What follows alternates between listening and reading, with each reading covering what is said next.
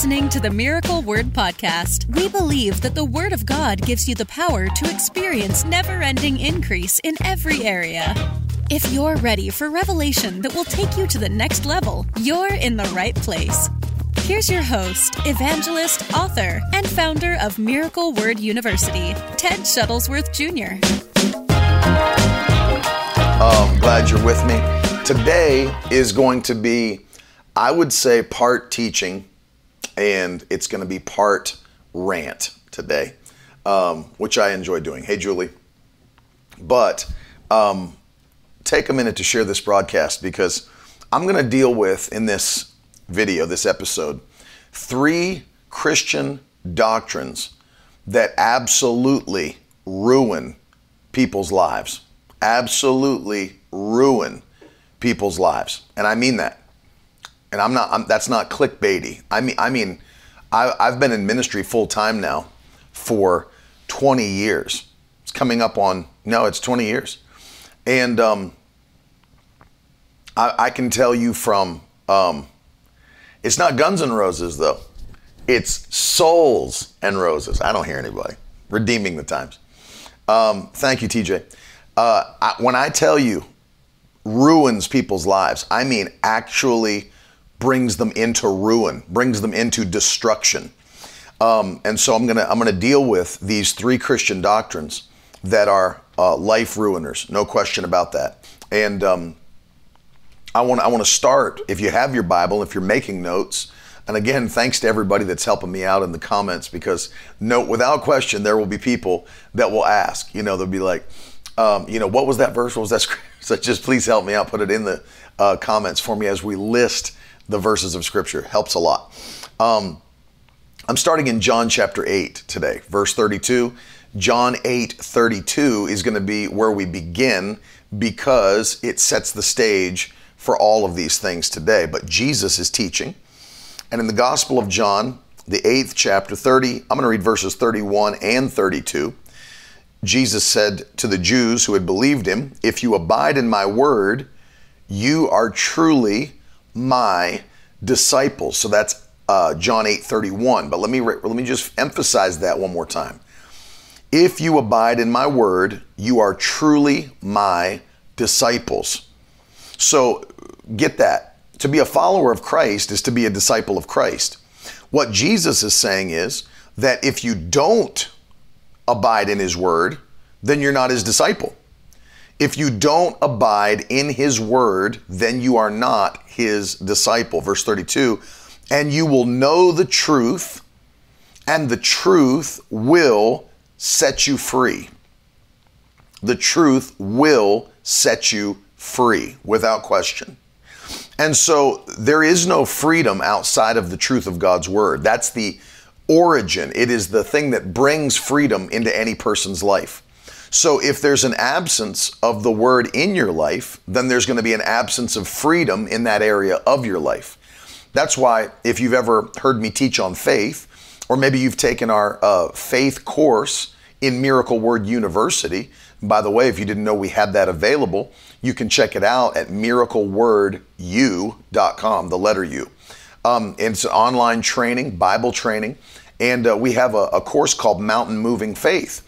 But within that course, I teach about the fact that faith is compartmentalized. You say, what do you mean by that? What, is, what does compartmentalized faith mean? Well, it means that you can have faith in one area of your life, but then have absolutely no faith in another area of your life. It's possible to have faith in one area and no faith in another area. Faith is not just a blanket across the board that, you know, if you've got faith, you've got faith for everything. No, it doesn't work that way. And the Bible proves that. Um, you can have faith, for example, for salvation, faith to be saved, but no faith for healing. You can have faith for healing, but have no faith for financial increase. So it's compartmentalized. And the way that we know that that's true is because uh, the Bible says, in regards to saving faith in Romans chapter 10, that uh, the gospel is the thing that's preached that causes men to be saved, right? Uh, Romans 10 17, without, or excuse me, Romans 10 17 says, faith comes by hearing, and hearing by the word of God. So it is the hearing of the word preached that produces faith in your heart. And that's why uh, the preaching of the word is so vital, and preaching proper doctrine is so vital because it produces faith. But then if we go on, you can see passages of scripture where people had faith for one thing but had no faith for another. Uh, a great example is Acts 19. Paul encounters 12 men in Ephesus and says to them, Have you received the Holy Ghost since you believed? What was their answer? We've not even heard there is such a thing as the Holy Ghost. So they had faith to believe in God, but no faith to receive the Holy Ghost because they hadn't heard teaching or preaching on it yet. So you can have faith for one thing, but not another. And so you have to understand that the truth is what sets you free. If you abide in my word, Jesus said, then you're my truly, truly you're my disciples. So true disciples of Christ abide and know the word of God. Amen. Put that in the comments to start the day. Uh, true disciples know the word of God. True disciples know the word of God. So uh, the reason that we base what we believe on the scripture is because that's how it has to be. This is not subjective truth. This is objective truth. This is God's standard of truth. So I want to deal with these three um, Christian doctrines that truly do ruin lives. Um, I will tell you that um, without question, I believe that uh, the first one I'll deal with today, the first one I'll talk about, is the doctrine of cessationism. And I want you to put it in the comments if you've never uh, heard that word before. I'll actually put it in for you.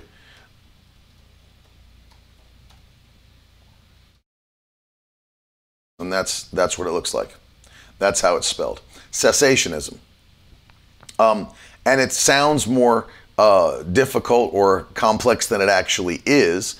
Uh, cessationism is just the belief that the uh, operation of the apostolic gifts, the gifts of the Holy Spirit, miracles, signs, and wonders, prophecy, tongues and interpretation, all these things, that they ceased. They ceased when the last apostle died, that they ceased, um, meaning they, they stopped working. So let me give you the breakdown of, of what that means. That they believe, people that are cessationists, they believe that these apostolic gifts uh, stopped operating after two major things took place. What are the two major things that they believe took place that now we no longer need those things? Number one, the formation of the New Testament church, the establishing and the formation of the New Testament church. The second thing is the establishing and completion of the biblical canon. Now that we have all of God's word revealed to us and delivered to us, then we no longer need apostolic gifts. We no longer need miracles, signs, and wonders. We no longer need prophecy or in tongues and interpretation, whatever, because we have the church established and we have the canon of scripture that has been given to believers. Um, and so to uh, set this up, they will base this belief, it's one of the verses that they'll go to, is First Corinthians chapter 13, and they will uh, read verse 8, or they'll refer to verse 8 often, um, which says this 1 Corinthians 13, 8. Love never ends. As for prophecies, they will pass away. As for tongues, they will cease. As for knowledge, it will pass away. For we know in part and we prophesy in part. But when the perfect comes, the partial will pass away. When I was a child, I spoke like a child. I thought like a child. I reasoned like a child. When I became a man, I gave up childish ways. For now we see in a mirror dimly, but then face to face. Now I know in part, but then I'll, I'll know fully, even as I have been fully known. Verse 13, so now faith, hope, and love abide, these three, but the greatest of these is love. And so they will uh, they'll read this passage and say, Well, you see that? Um, the Bible says prophecies will pass away, and they have, and tongues will cease, and they have, and knowledge uh, will pass away, and, and it has. And, and what they're saying is they believe that what Paul is speaking about here has already taken place. That it was the establishing of the church, that it was the uh, the completion of the canon of Scripture. Now none of these things are necessary, and they'll point to things like uh, the apostles had miracles, signs, and wonders to prove to their listeners that the message, this new message that they were preaching, was from God. That was the whole point. That the miracles and the signs and the wonders were the proof or the evidence that their new message, the gospel, was from heaven. But now that we have established the church, now that we have the Bible, we don't need those miracle signs and wonders anymore, and they've passed away, and they're not for today. And a lot of times they'll point to this 1 Corinthians 13 passage, but as I just read it to you, apparently, I mean, hopefully it's apparent to you that you can see, it's evident that this is not talking about the establishing of the church. It's not talking about the completion of canon. Paul is referencing when we get to heaven. Paul's talking about when we get to heaven. Notice again, he said, But when the perfect comes, the partial will pass away. And look, at this, verse 12.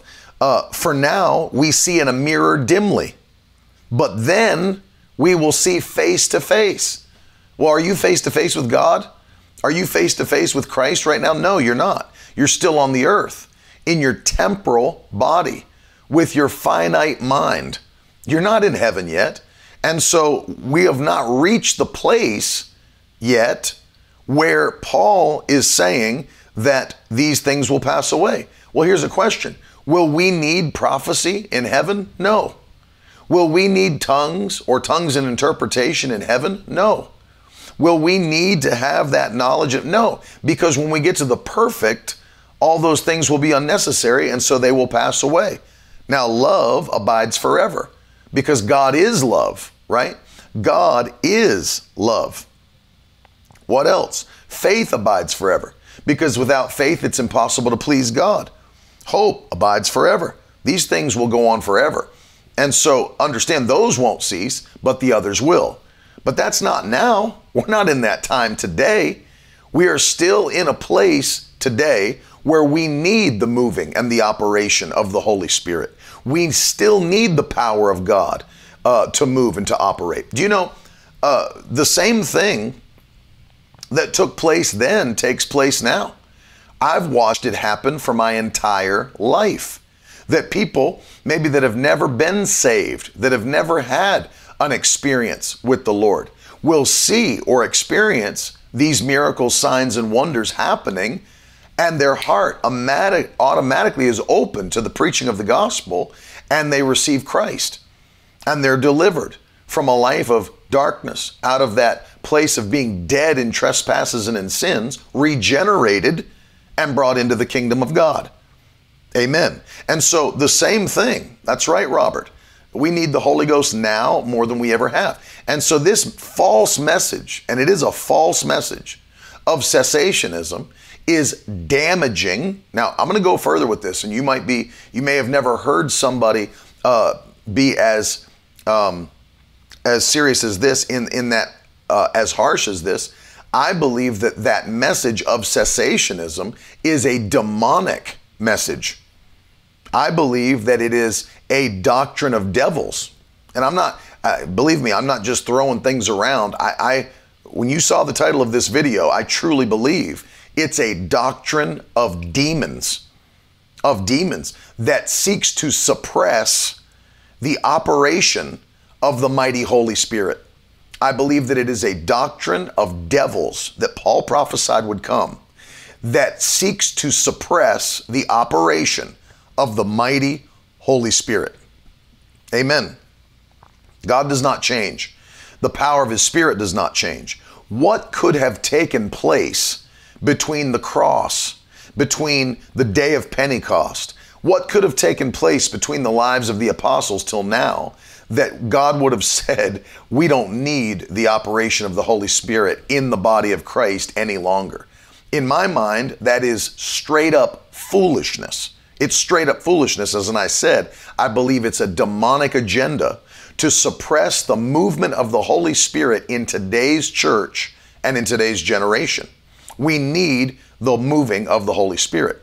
We need the gifts, the nine gifts of the Holy Spirit as defined by the apostle Paul in 1 Corinthians chapter 12. We still need the gifts of healing. We still need the working of miracles. Now I'm going to tell you something. The last original apostle to die was John the Revelator.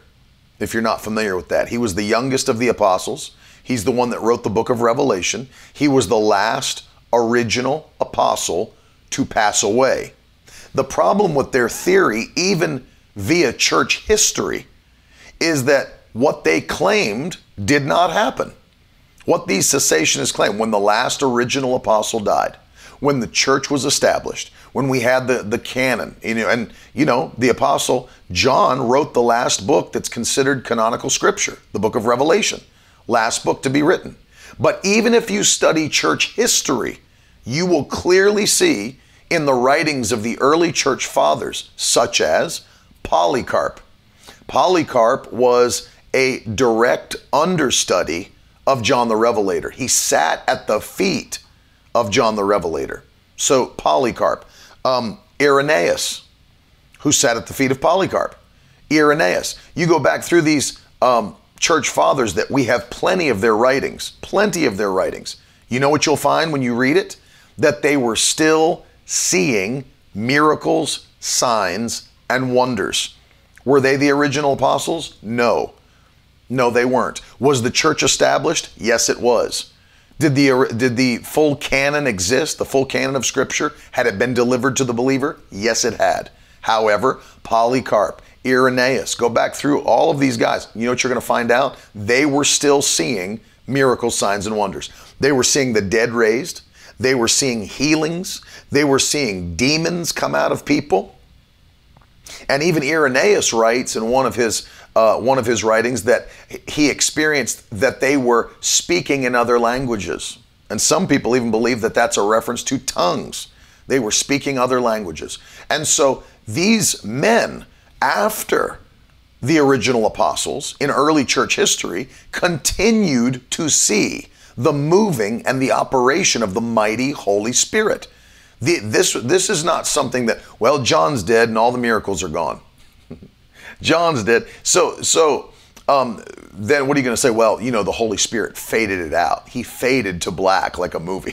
I was like, what's the point of fading to black? What's the point of fading out the miracles? Why are they fading out? If the work has been done that's necessary, they should stop immediately. They should just stop. There's no fading out. Why would the Holy Spirit fade out? He's done his work in their in their opinion. It's already finished. Why is there a no? There's no fading out. These things are still in manifestation and operation today. This is a teaching that I believe is demonically inspired to suppress the mighty power of the Holy Spirit in the lives of believers. For example, for example, um, why would we have New Testament passages given to us that we can't even obey today. Do you ever think about that? If these things have passed away, then why would we have New Testament passages written to the church that we can't even obey in our current day? Let me give you an example. I'm here in 1 Thessalonians chapter 5, right? 1 Thessalonians chapter 5. And as Paul is wrapping up his letter to the Thessalonians in his closing, notice he says in verse 16, I'll start there Rejoice always, pray without ceasing, give thanks in all circumstances, for this is the will of God in Christ Jesus for you. Look at verse 19. Do not quench the Spirit, and do not despise prophecies but test everything. Hold fast to what's good. Abstain from every form of evil. You see that? Don't do what? Don't despise prophecies. Well, according to the cessationists, Uh, prophecies are something that has passed away, right? Something that doesn't exist anymore, according to them. Well, no, we don't need prophecy anymore. Read 1 Corinthians 13 8. Prophecies will pass away. Uh, you know, speaking in tongues will cease. Well, according to them, prophecies don't exist anymore. And if someone is claiming to prophesy, it's a deceptive spirit because prophecies don't exist anymore. Well, then how are we supposed to obey this uh, uh, passage to first of First Thessalonians? Now, you, you can't. You, it'd be very inconsistent for these guys to say, "Well, we need to look at these letters as written to all of the church." Well, here's here's something that's written to the church that we're not to uh, despise prophecies. What are you going to say? Well, that was only for the Thessalonians. And there are some people who say that. That was only for the Thessalonians. It's not for us. Only for the Thessalonians because they had still prophecy available to them. No, no. There's nothing that has stopped the Holy Spirit from inspiring men and women to prophesy. Nothing. Nothing. There's nowhere in the Bible that teaches that. Again, that First Corinthians passage is in regards to heaven, when we get to heaven. Um, let's go on further. Um, 1 Corinthians chapter 14. Again, Paul dealing with this, uh, the manifestations of the Holy Ghost in the, the Corinthian church. And of course, as you know, the 14th chapter, he's dealing very extensively with speaking in tongues and prophecy. And uh, what does the Bible say in the 30? Uh, well, let's start reading in verse. Now, let's just read verse 39. So, my brothers, this is 1 Corinthians 14 39. So, my brothers, earnestly desire to prophesy. Well, that's just for the Corinthians, brother. That's just, no. Earnestly desire to prophesy, and do not forbid speaking in tongues. But all things should be done decently and in order. And again, if you're unfamiliar with 1 Corinthians 14, it's in the context of a public worship service, not in your home, but in the midst of other believers at church or a public worship service. He says here very clearly, earnestly desire to prophesy and do not forbid speaking in tongues. Do not forbid speaking in tongues. There's nowhere that you're going to find in the New Testament where you're going to you're going to build the doctrine that tongues, all these things have gone away. They've, they're, they're missing now from the church. In fact, one of probably the harshest critics, somebody that was a cessationist, taught at a school, a uni- like a seminary. I'm talking about a seminary that is a cessationist seminary, Dallas Theological Seminary, DTS. He was a professor on staff. His name was Dr. Jack Deere. He wrote a book entitled Surprised by the Power of the Spirit. If you've never heard of that, I would check it out. Excellent book. He was a professor at the seminary, and he wrote a book entitled Surprised by the Power of the Spirit. So here's what he did he said, You know, I've realized that I have been doing what I've told my students never to do, which is to read through the scriptures with a predetermined bias. He said, I've been reading the scriptures my whole life because it's how I came up in church, how I was raised, with a predetermined bias. And he was a cessationist by default. It's what he'd always been taught. It's what all of his pastors believed, his, his spiritual leaders, and he believed it, and he claims by default. So he said, Here's what I'm going to do I'm going to go back through the New Testament with no predetermined bias in my mind I'm going to just read through and properly exegete scripture, and I'm going to come out the other side and see what I believe. And finally, when he finished, his quote on the back of his book, Surprised by the Power of the Spirit No logical thinking Christian can read through the New Testament and come out the other side a cessationist. No logical thinking Christian can read the New Testament and come out the other side a cessationist. This is a man who already was and was a professor and was teaching this doctrine at a cessationist uh, seminary. And so, and by the way, I would recommend that book to you if you've never read it Surprised by the Power of the Spirit. Excellent book. Dr. Jack Deere with an E on the end D E E R E. And so I truly believe that cessationism is a doctrine that destroys people. Why? Because the Holy Spirit has been sent to what? Be our comforter, be our guide, to empower us. It's the power of God. It is the anointing that raised Christ from the dead that now dwells in our bodies. It is the anointing that allows us to lay our hands on the sick and see them recover. It's the anointing that inspires the believer to operate in the nine gifts of the Holy Spirit. They're nine gifts, but it's still one self same, the Bible says in the King James, Spirit. And so uh, to suppress the moving of the Holy Ghost, to despise prophecies, to forbid speaking in tongues, you are actively going against commands of Scripture. And again, I reference John 8 31 that if you don't abide in the word, you're not the true disciples of Christ. So by resisting the work of the Holy Spirit, you are resisting the word of God. And by resisting the word of God, you are not a true disciple of Christ. That's why it's so demonic. That is why it is so extremely dangerous to subscribe to the thought process of cessationism. It's foolishness. It's pure foolishness. And God does not change. Christ is the same yesterday, today, and forever. And so, number one, the first doctrine that I would beware of and stay clear from is cessationism. Um, I'm gonna. This next one's going to be, I'm sure, a little bit. And thank you, Tiffany. I believe that's probably Tiffany putting these things in the comments for me. There's the book. Why am I? Why? Oh, he. Oh, up, updated it. He updated his book. Why I'm still surprised by the power of the Spirit. So that must be a second edition to his original, Surprised by the Power of the Spirit. Wow, that's amazing. Um, I'll have to get that one. I didn't even know he put a second one out. Uh, the second doctrine that I want to deal with today, and I know this will be controversial. I know this will be controversial because it's been very, uh, it's been very trendy again, and of course it's exist for existed for hundreds of years. Uh, without question. But it is, in my opinion, the doctrine of Calvinism, Reformed theology.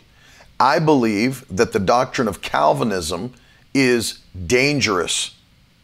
I believe it's dangerous. You say, why, why do you believe it's dangerous? Uh, can't we just believe to, to coexist? We could. There's absolutely people that I know that are uh, Reformed believers, uh, Calvinist in their thought process, and I, you know, I love them, but I totally disagree, and I believe that Calvinism is a danger to believers. I believe it is a danger to believers. You say, well, why do you believe that it's a danger? Why do you believe that it is something that ruins lives? Well, uh, let me explain that to you. And if you're not familiar with what Calvinism is, this this is the um, the basic thought process of the Reformers when they broke from the Catholic Church during the Protestant Reformation. Um, we're looking at John Calvin, Martin Luther, etc., that believed in this uh, this doctrine that we call now Reformed theology, uh, Calvinism, based on the works of John Calvin and his institutes. But um, the reason I believe it's a dangerous concept is because of the way that it um, the way that it interacts with man. That it, it claims that men are un, uh, they're incapable of receiving the gospel of Jesus Christ. So at its core, and I want you to hear this from me today because I'm not misrepresenting Calvinism. This is truly what Calvinism is defined. And I'll, I'll give you a small nutshell breakdown of what Calvinism truly is defined.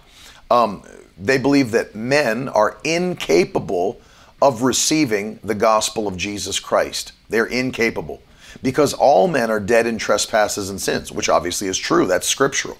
All men that are not saved are dead in trespasses and in sins. There are none righteous, no, not one. Everyone is born in sin, shapen in iniquity. We've all sinned and fallen short of the glory of God. All of those things are true. You are born into sin and you have to be redeemed if you're going to become a Christian, go to heaven. All that's true. However, Calvinism posits that you cannot, by any way, shape, or form, receive the gospel of Jesus Christ. It is impossible for any person across the board, across the board, to receive the gospel of Jesus Christ. That in order for you to become regenerated, then it is only and totally a work of God and his decree that you become a Christian. That not only did you have nothing to do, and this is where I won't take a lot of time because it is a it's a longer debate, but that you had nothing to do with your salvation whatsoever and that God has just picked you out of the crowd before the foundations of the world and chosen to regenerate you based on nothing of your your own um, basically none of your own choices, nothing that you've done, nothing that you believe, not believe. It's God's monergistic choice to save you. Mono meaning one. Uh, monergism is that that you have nothing to do whatsoever with your salvation. That God does it all, which means that you are just someone God chose, but you didn't believe the gospel. God made you believe the gospel. You didn't have a capacity to believe it, God made you believe it. So, to break it quickly down, there are five things that Calvinists believe that define their theology, their salvation theology. Number one, and they use the, I don't know if they use it, but the acronym TULIP, like the flower, has been used for many years to define what, in a nutshell, Calvinists believe. And again, I'm not misrepresenting this. Roberto can hold me, uh, you know, accountable if he would. But uh, number one, TULIP T U L I P. These stand for the five points of Calvinism. The first is total depravity, that men are so totally depraved in their sins and in their wickedness that they have no way to believe the gospel. It wouldn't matter if I sat you in a chair and did nothing but preach the gospel of Jesus Christ to you 24 7 for the rest of your life you don't have the ability to receive or believe the gospel of Jesus Christ because you are totally and utterly depraved. So, what does that mean? It means that God will do a work in the people that He's chosen. So we move on to you. The U stands for unconditional election. Unconditional election. That means that God elected you, He chose you by no conditions uh, of your own. Unconditional. Totally unconditional, meaning it's not because of your race, it's not because of uh, who your parents were. It's not because of what denomination you grew up in, what part of the world that you're from. It's unconditional. God looked through the tunnel of time and before the foundations of the world, He chose you by no conditions. It was His own decree to choose you individually. He unconditionally elected you and chose you. So now, um, because you're totally depraved, the only way you could believe the gospel is if you are one of those elect. If you're one of those people that God chose from before the foundations of the world. And then we move on to the L, which represents limited atonement. Limited atonement. What does that mean? Limited atonement means that Christ did not come and atone for the sins of the whole world, but he only atoned for the sins of the elect, the ones that uh, God chose from before the foundations of the world. So Jesus' blood was not shed for everyone, according to Calvinists, but only for those whom God elected from before the foundations of the world. Otherwise, his blood was uh, ineffectual, right? Because all of the people that remain sinners and go to hell, uh, Christ's blood didn't have power for them because uh, it didn't work for those people. They they weren't redeemed. So Christ's blood fell to nothing for those people. So his blood is only for those that God chose from before the foundations of the world, and that is the elect that were unconditionally elected. So that's T U L total depravity, unconditional election, limited atone- atonement. We move on to the I. The I represents irresistible grace.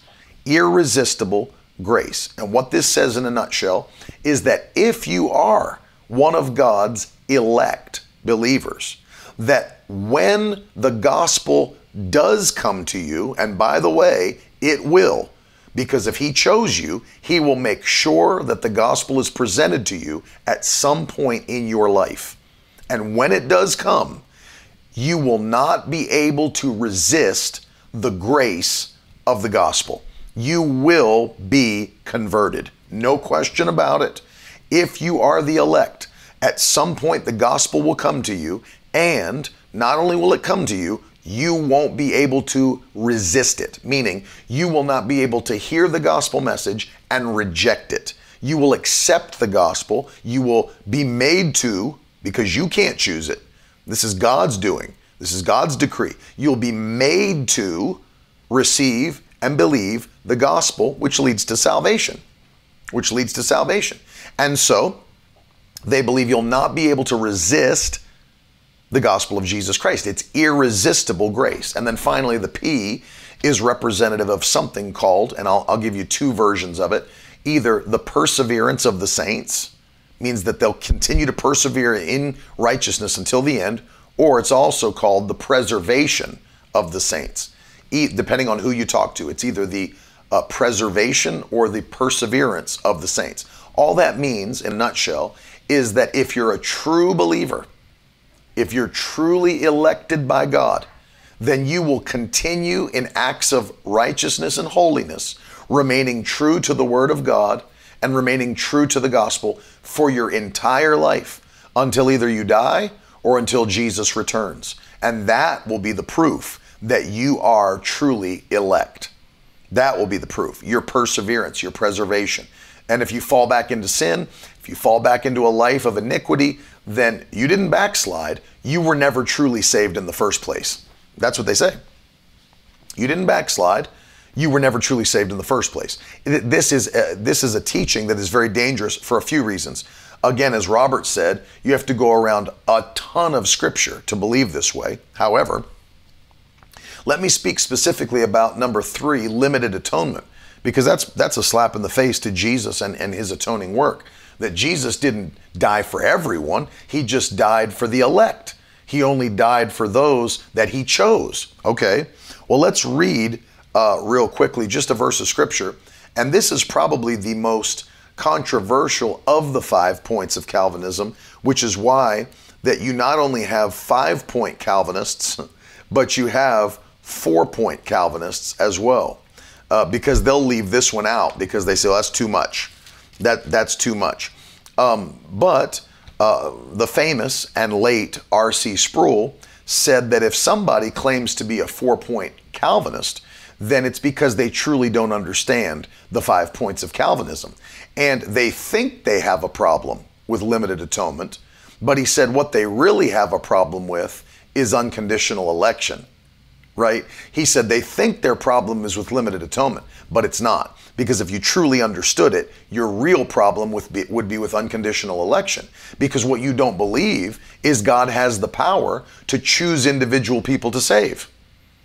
Because it's not about how they get saved, it's about the fact that He chose them to be saved. So limited atonement's not the issue for you, unconditional election is. He chose you before the foundation of the world. And so this is what they believe. However, this is a very uh, slippery slope, but I don't believe it because look at uh, 1 John chapter 2. 1 John chapter 2, let me read you verse 2. This is a pretty hard one to get around right here. This is a pretty hard one to get around. Are you ready? I'll read you verses 1 and 2. This is 1 John chapter 2, verses 1 and 2. My little children, I'm writing these things to you so that you may not sin. But if anyone does sin, we have an advocate with the Father, Jesus Christ, the righteous. Look at verse 2. He's the propitiation for our sins. He's talking to Christians here. For our sins. But look at this. And not for ours only. Look, but also for the sins of the whole world. How do you get around that?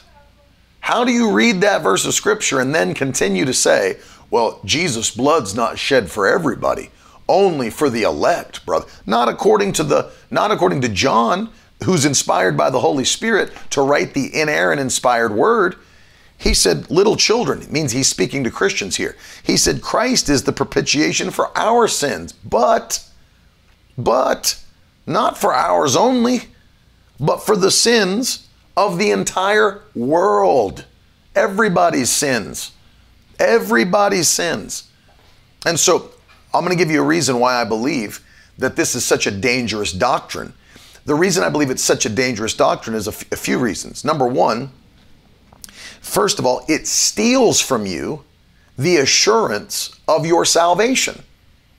Now, I've listened to the top of the top of the top scholars in the uh, Reformed world for hours on end because I'm not just going to talk about something I have no knowledge of. I've, I've listened to the top scholars in the Reformed world for hours on end to hear their take on this. I've listened to their formal debates for hours on end. And you know, one of the things that sticks out to me that's very sad is that even these men who have given their lives to studying the mighty Word of God, who have given their lives to teaching the Word of God, they themselves cannot declare with any degree of certainty, I am one of God's elect. How sad is that? That you give your life to the teaching of the Word of God, to living for God, to studying the Word of God, and you still, at 60 years old, 70 years old, you cannot say with any degree of certainty, I am one of God's elect. I am a Christian. You can't say it. You know why they can't say it? Because of the fifth point of Calvinism that the only true proof that you were God's elect is that you continue in works of righteousness to the end of your life, and he that endures to the end shall be saved. The end of your life, or Jesus comes while you're still serving God. That's the proof that, yep, you were God's elect. But sadly, they have to say, because of their doctrine, they have to say, well, am I a Christian? I don't know. I guess we'll find out when I die. We'll find out when Jesus comes. Because, you know, I don't know. At, at, some point in the future, I may fall away. And if I fall away, it's just proof that I was a false conversion. They say that. They say that out of their mouth publicly. I may fall away later in my life. And if I fall away, it's just proof I was a false convert. And they can't have assurance of salvation. What a sad place to live. What a rough place to be. That's just one area. The other area is that if I believe this doctrine of Calvinism, one of the sad things is that it strips from me, strips from me my urgency for evangelism. Let me give you that quickly. It strips from me my urgency to win the lost. You say, why would it strip from you the urgency to win the lost? Because think about it logically.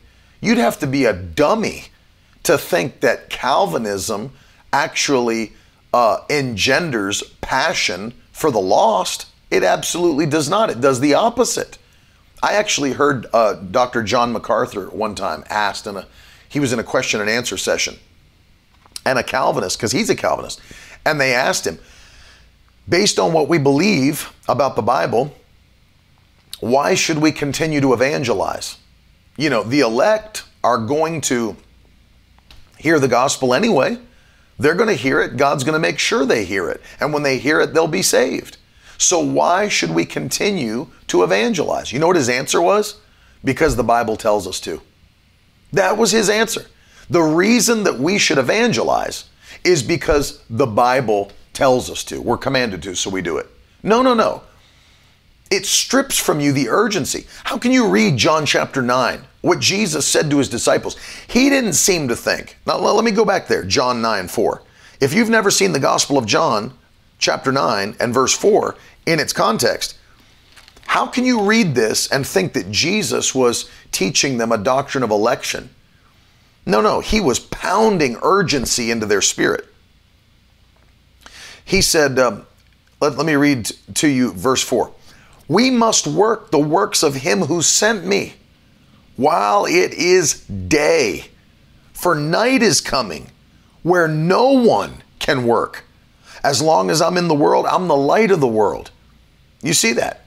We must work the works of him who sent me while it is daytime for the night is coming. That's urgency, man.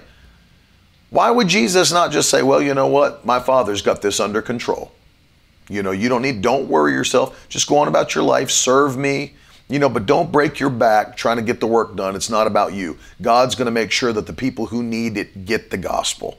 And then he's going to bring them in, and I'll not lose one of these that the Father's put in my hand. So don't even worry about it. No, no, no. He's preaching urgency. Work while it's yet day. For the night is coming where no man can work. Mark chapter 16, we see the Great Commission. I'm not going to get into the controversy of the longer ending of Mark, but if we read the, uh, the Great Commission, go into all the world, Mark 16, 15, and proclaim the gospel to all of creation, and whoever believes and is baptized will be saved, and whoever does not believe will be condemned. I don't see uh, here where we're looking at this anywhere in this context where it's giving the feeling to the preachers of the gospel go out into all the world, preach the gospel to every creature. And those that are meant to believe will believe. And those that aren't meant to believe won't believe. No, no, no. That's not what this is teaching. You have to add a lot of things into Scripture to believe this. But it doesn't put an urgency in your spirit to win the lost. say, well, you know, God will get them. They're elect. They'll get in somehow. No, no, no, no. That's not how the Bible teaches that we're to be. We're supposed to have a compassion for the lost, like Jesus did. We're supposed to go after the lost, like the apostles did. We're supposed to go out into the highways, into the byways, and compel them to come in. Why do I need to do any compelling? Why am I? Get this in your spirit. I know, no, I know that this has probably been debated somewhere, but you know that that passage of scripture. Go out into the highways and the byways and compel them to come in. Well, here's the question: Why do I need to do any compelling? If God has already decreed their salvation? Why do I need to do any compelling if it's a one sided work? God will do it. I don't need to compel anybody. I don't need to compel anybody to come in. God will monergistically save them based upon His decree. I don't need to do any compelling. That's, that's a contradiction of doctrine. It's not based on me or my preaching or my compelling. It's based on God's decree, right? That's how they believe. So you have to get around a lot of scripture to believe this stuff, and it's destructive to the believer. It creates complacency. Thank you, Robert, Roberto. I love you. It creates complacency. It creates laziness. It creates a jaded spirit for the because you know what'll happen if you if you're a logical thinking person like I am and like many of you are, then you'll look at it and say, you know what? Those that aren't saved, you know, they're meant to be not saved. God actually chose them to be not saved. So who am I to try to change that? I mean, God made them that way. He wants them. It's part of Him showing His judgment, part of His righteousness. And again, I'm using verbiage from the Calvinist camp. You know, it's part of His judgment. It proves His righteousness, Romans chapter 9. What if He wanted to create vessels of wrath for His own destruction? That's His right. He's the potter. He's the potter. So who what do I care? You know, if, if they go to hell. That's part of God's glory. That some are saved and others are created to be destroyed in the fires of hell for all of eternity, separated from God. You know, that's his desire. When the Bible clearly says that he's willing that none should perish, but that all should come to repentance. And of course, they'll twist that and say, well, what that means, brother, is that he's willing that none of his elect should perish. No, no. He's willing that none should perish. It's not just for our sins, again, but for the sins of the whole world. He's willing that none should perish, but that all should come to repentance. So I don't believe that it's a scriptural uh, truth that God created some people for destruction. I do not believe that. He's not willing that any should perish, but that men will end up in destruction because either they've rejected Christ or the church did not do her job to preach the gospel as she should have to reach those people with the gospel. Because let me tell you, if someone does not have the gospel, they will go to hell. There's only one way to heaven. It's the gospel of Jesus Christ. That's why Paul said in Romans 1:16, "I am not ashamed of the gospel. It is the power of God unto salvation." There's no salvation without the gospel. Well, I just believe God will find a way to get to him if I don't. He won't because it's not his job to get to them. He sent us. It's our job to get to them. Amen. So I believe, I believe that Calvinism is a dangerous doctrine that ruins lives. It will ruin your Christian assurance. It will ruin your evangelistic lifestyle and it'll ruin your compassion towards the lost and towards people without question. Without question. Finally, before we do anything else, the final the final doctrine that I believe ruins lives is the doctrine of hyper grace. I've spent time on this broadcast. I've spent time on this broadcast uh, dealing with the hyper grace doctrine, how it's heretical, how it's demonic, how it's sinful. And it can be packaged any way they want to package it. But hyper grace is not scriptural the way that it's being taught today. Now, I believe in grace. Of course I do. Of course I believe in grace. The Bible says God resists the proud, He gives more grace to the humble. But the way grace is being taught today, that your actions don't matter, that your past, present, and future sins are already forgiven, that you don't need to repent if you make a mistake because it's already forgiven, that it's not about what you do, it's about what Jesus did. You can never lose your salvation because it's impossible for anything to separate you from God.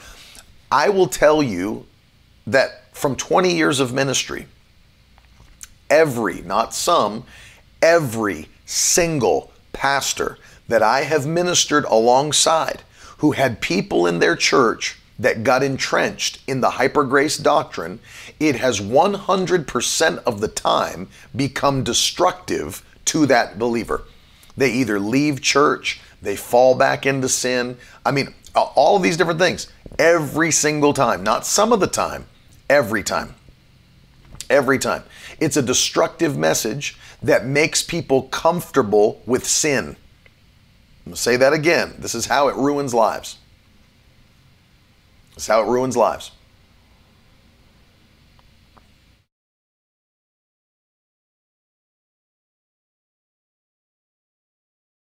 That's an interesting, I'm just reading the comment.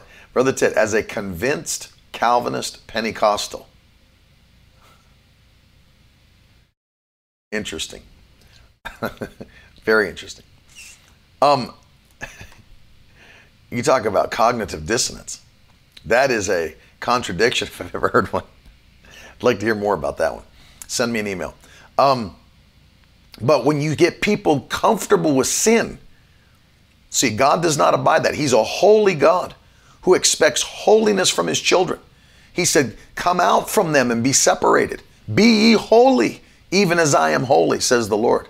Be ye holy, even, I as, even as I am holy, says the Lord.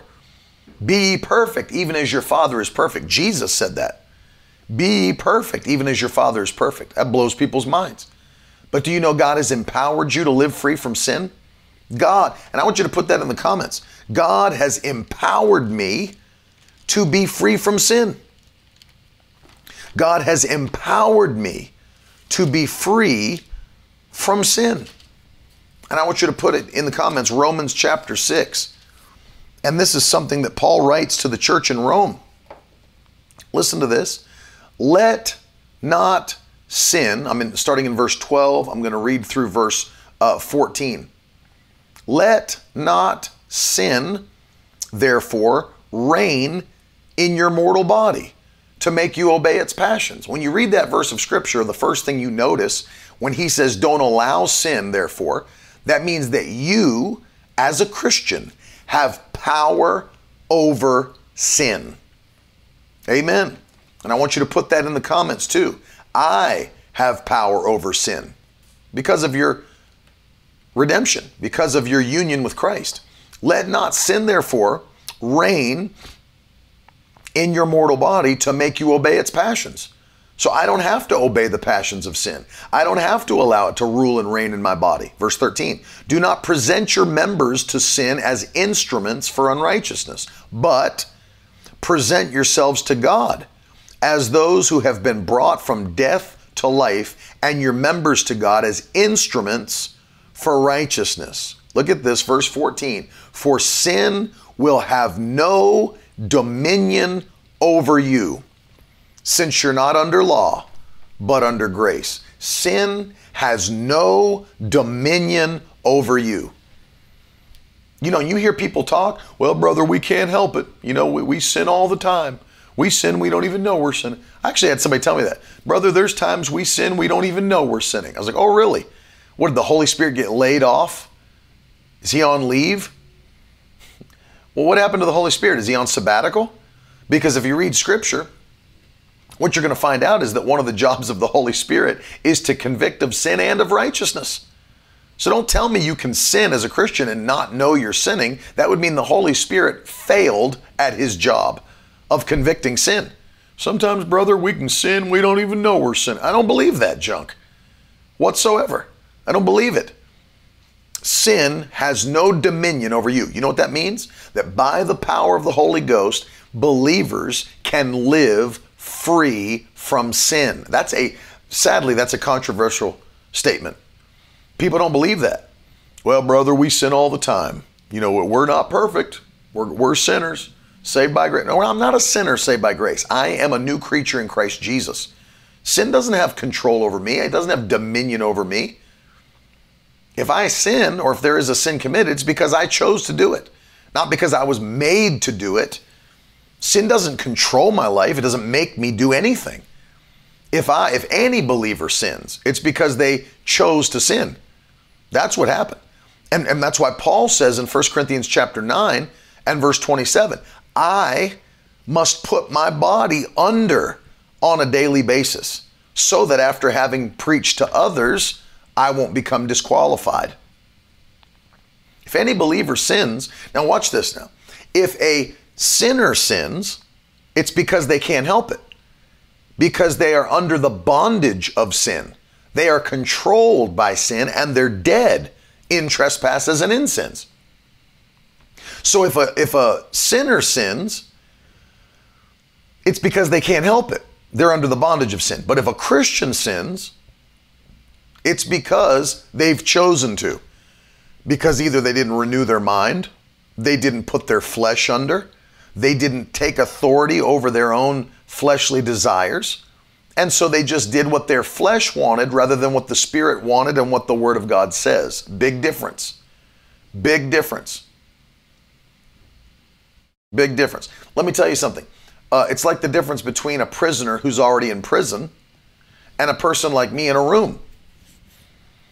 You can't go to a prisoner and say, "Don't don't be locked in a don't be locked in a room." I can't I can't go up to a prisoner in prison and say, now listen, I'm, I'm telling you, don't be locked in a room. Why? He can't help it. He's a prisoner. He's already locked in a room. And there's nothing he can do to change the fact he's locked in a room. However, I, as a free person, which right now I'm locked in a room. Right now I'm locked in a room. You know why I'm locked in this room? I locked myself in. I shut the door, I set the lock. I locked myself in. Now, you could come to me and say, don't lock yourself in a room. Well, I have the ability to either lock myself in a room or let myself out of a room. I have a choice. But a person that's a prisoner is in a in a prison, they don't have a choice.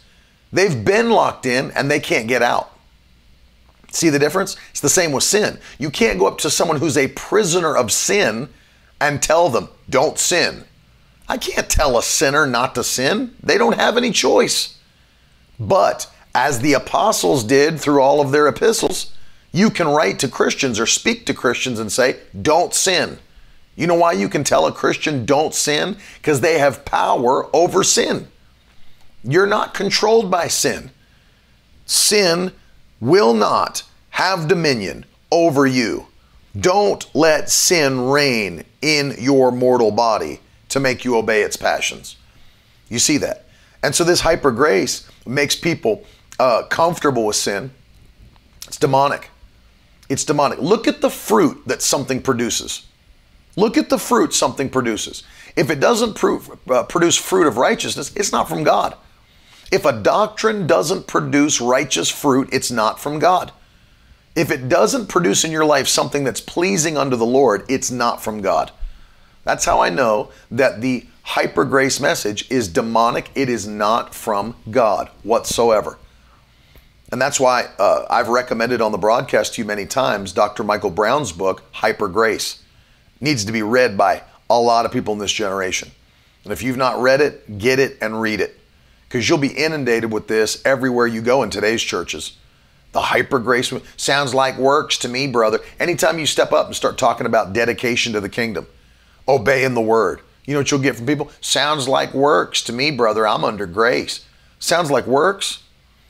You know why? Because these people do not, they don't understand the difference between works of the law and works of righteousness. There's a difference between works of the law and works of righteousness. What's the difference? We're not under the law of Moses. Do you see me trying to go back and, and, and sacrifice bulls, goats, and sheep? You think that's what I'm doing? That I'm going back and st- trying to wear garments that don't have any mixed texture in them or, or mixed materials? You think that's what I'm doing? that's not what I'm doing. But works of righteousness. I've examined the doctrines, praxis. Works of righteousness is what Jesus called for. It's what the apostles called for. James said, faith without what? Works is dead being alone. Faith without works is dead being alone. God's looking for works. God's looking for you to do some things that prove your faith. Otherwise, your faith is dead. It's, it's non existent. It's non existent. I want to ask this question real quickly before I move on. Praxis Blockchain Technologies. Um, I don't know what your first name is. If you could give me, give me your first name. If you had to give me one book to read outside of the Bible that would solidify your position as a Pentecostal Calvinist, so your salvation theology is Calvinist, but you believe in the uh, Pentecostal baptism of the Holy Spirit, speaking in tongues, gifts of the Spirit, if you had to recommend one book that would solidify your Pentecostal Calvinistic uh, practice, what would be that book? And if you, I don't know what your first name is, but I'd love to know. And then um, email it to me. Email it to me or send me a message on Instagram, anywhere you want. I don't care. I'm on every platform. I would love this because I know what you're saying is interesting, and I've never heard anybody talk like that. It's funny to me because I know that everybody on both sides is going to crucify you. The Calvinists are going to crucify you for your spirit filled lifestyle and your belief in the apostolic gifts. But again, Pentecostals are going to crucify you for your Calvinistic soteriology. So I would love to. Uh, I'd love to hear that. But if you had to recommend one book outside the Bible that explains that viewpoint, I would love to hear what it is, and I would like you to send it to me, and I will read it. Trust me when I tell you, I will read it. I'm not saying that to, to in a mocking way. I will absolutely read it because I'm not I'm not closed. I study the Word all the time. I listen to teaching all the time. Never heard anybody that can actually that, that can bring those two things together and meld those two belief systems because they are contradictory in almost every way. Contradictory in almost every way. So praxis, praxis blockchain technologies.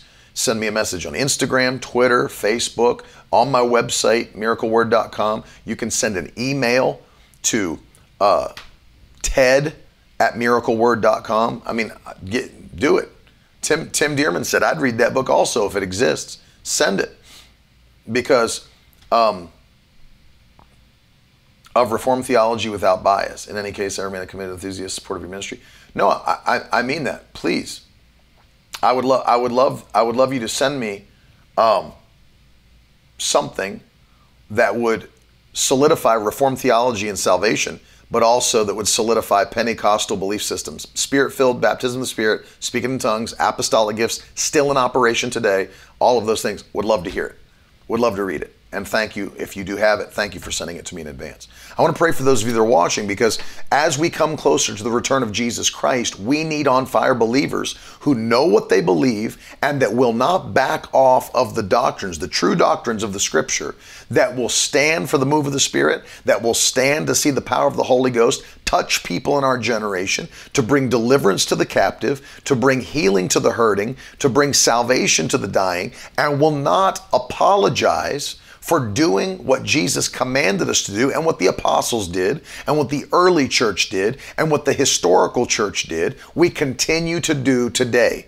Time is running out. The gospel is a limited time offer, and people need Jesus before it's too late. So, today, on this Friday, before we hit the weekend, I am praying for you that God would supernaturally stir you up in these last moments of time with a fresh urgency, with a fresh boldness, with a fresh compassion to do the work of Jesus before it's too late. I got so excited. Veronica sent me uh, a picture. Uh, Jadalti is, is, is studying. And even at a young age, she said, I feel this call to evangelism, to preach the gospel, to see people saved. Well, Jadalti doesn't have to wait until she's 21. She doesn't have to wait until she hits a certain age. God will start using her right now. God will use you right now. And we need all hands on deck before Jesus comes back. And so I want to pray, Father, I thank you for every faithful member of the Victory Tribe. Thank you for hungry souls. Thank you for hungry believers that want to see souls saved, that want to see people changed by the power of your Spirit. Today, I'm asking you that you would fill every one of us from this moment with a fresh urgency in our spirit, with an eternal mindset that Jesus is coming back and that there's a world that's hurting and dying and on their way to hell. Use us to win them to Jesus. Use us to bring the gospel to those that don't have it. Father, I pray that you would continue to give us a compassion, a love for people. Don't let us become jaded. Don't let us become uh, cold to the needs of people. But let us be like Jesus, our high priest, who is touched with the feeling of our infirmities. In Jesus' name, I ask you, Lord, by the power of your Spirit. And then, Lord, give us a boldness like we've never had. We refuse to be intimidated by the Antichrist agenda. We refuse to be backed down by the wickedness of this world. We will not be quieted by this cold generation, by this Antichrist spirit that's roaming throughout the earth. We stand boldly to declare the truth of God's word in Jesus' name. Strengthen your men and women today that are doing your work, strengthen your people today. For those that are watching this that need a touch in their body, they need healing. Touch them, Lord. Touch them today by the power of your Spirit. Bring them healing from heaven. We ask you in Jesus' name. Those that are battling in their minds, they're dealing with depression and anxiety, they're dealing with suicidal thoughts. Set them free today. Let this be a day of freedom in their life, never to go back again.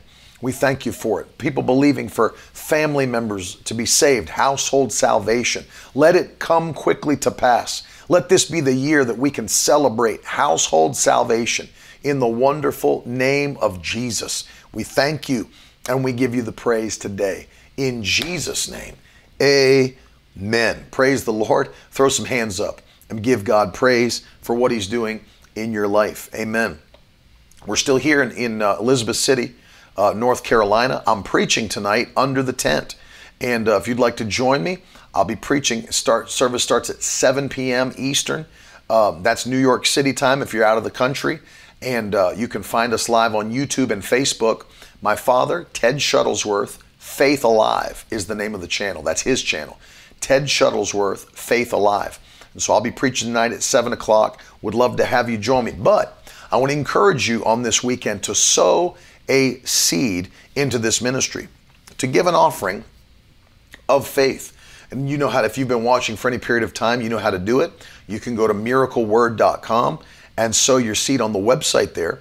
But I would encourage you to partner with this ministry, with me and with Carolyn, as we're doing everything the Lord's asked us to do uh, around the world. Now on television in over 180 nations, feeding the poor in nations of the world, preaching live crusades, multimedia every day, touching uh, and reaching out truly to students, to young people, to children uh, doing everything we can to get the gospel to this generation.